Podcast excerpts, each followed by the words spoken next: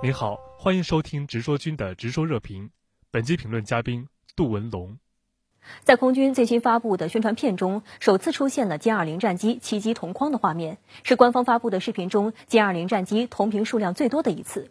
有分析认为，这表明歼二零正在批量装备的快车道上疾驰，还展示了人民空军越来越自信和开放的心态。那么，杜先生，您对此是如何解读的呢？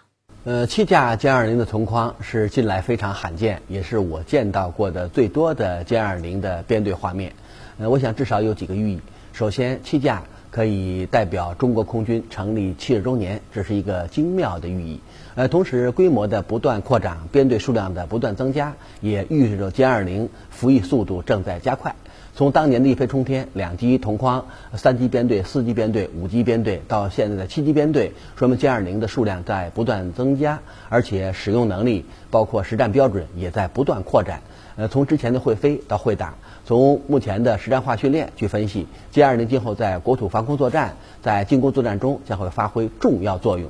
所以，一张照片可以显示出，呃，歼二零的开放、自信与透明，说明中国航空武器装备、中国空军正在快速转型。如果按照目前的目标，战略空军、实战空军、转型空军将会成为中国空军建设的基本目标。呃，这一天应该尽早到来。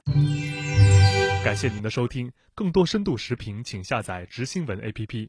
国际时政、军事防务，直说君陪您看懂硬新闻。